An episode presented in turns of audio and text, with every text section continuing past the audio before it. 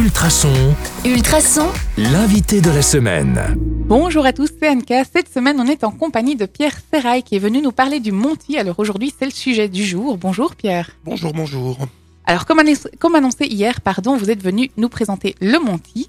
C'est quoi? Alors, le Monty, c'est un lieu, c'est un ancien cinéma qui a été complètement euh, restauré. Et euh, au départ, c'est l'idée du Toff Théâtre. Le Toff Théâtre, c'est une compagnie de marionnettes contemporaines qui tourne dans le monde entier.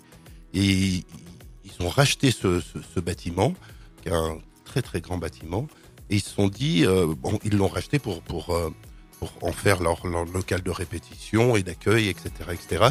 Ils se sont dit, ce lieu est trop grand, est grand, et il faut absolument qu'on en fasse profiter la population, les gens, tous les gens qui accompagnent le TOF et puis les autres personnes. On va on va ouvrir les portes et on va en faire un tiers lieu, un espace euh, d'expression artistique, un espace de diffusion culturelle et surtout un espace citoyen. Donc c'est euh, c'est comme une armoire avec plein de tiroirs. Il y a plein de choses qui s'y passent tous les jours et il y a plein de rencontres qui s'y font.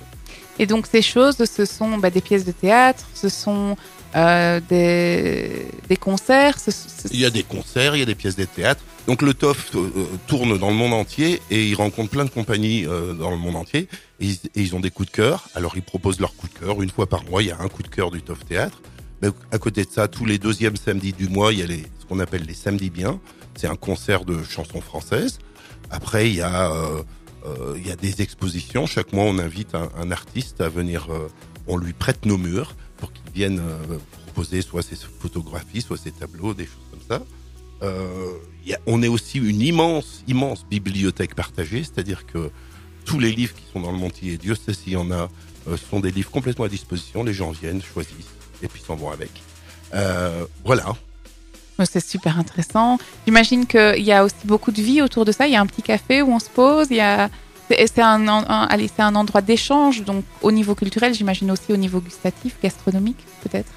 Il y a, ça c'est un projet la gastronomie. On, on- on- on- souvent le vendredi soir quand il y a spectacle, on invite un, un, un- un ou une chef qui nous prépare des petits plats. Miam, Donc miam. le vendredi soir, on fait, on fait souvent restaurant.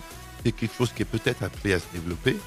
Euh, sinon, effectivement, il y a une, la pièce centrale, c'est le bar où se, où se rencontrent plein de gens, où il y a, où s'inventent plein de, plein de projets, où se débattent plein de, où il y a plein de, plein, plein de discussions et qui est un endroit convivial qui est ouvert à peu près toute la journée, euh, pendant toute la semaine. Alors, dernière question pour aujourd'hui. Pourquoi ça s'appelle le Monty? Alors, Vous m'avez dit que c'était une bête Bah question. oui, mais- c'est une bête question parce que, enfin, euh, à la fin de la Seconde Guerre mondiale, euh, alors je ne sais plus trop ce qu'il avait fait ce garçon, mais c'était un grand général. C'était le, le général Montgomery et son petit nom c'était le Monty. Et il y a plein de cinémas et de lieux cultu- culturels à l'époque qui se sont appelés le Monty en l'honneur du général Montgomery. Eh bien, vous avez envie d'en savoir encore plus. Rendez-vous demain sur le 105.8 FM ou en podcast sur ultrason.be. Pierre, merci beaucoup pour aujourd'hui. Nous avons appris plein de choses et euh, moi je vous dis à demain. À demain.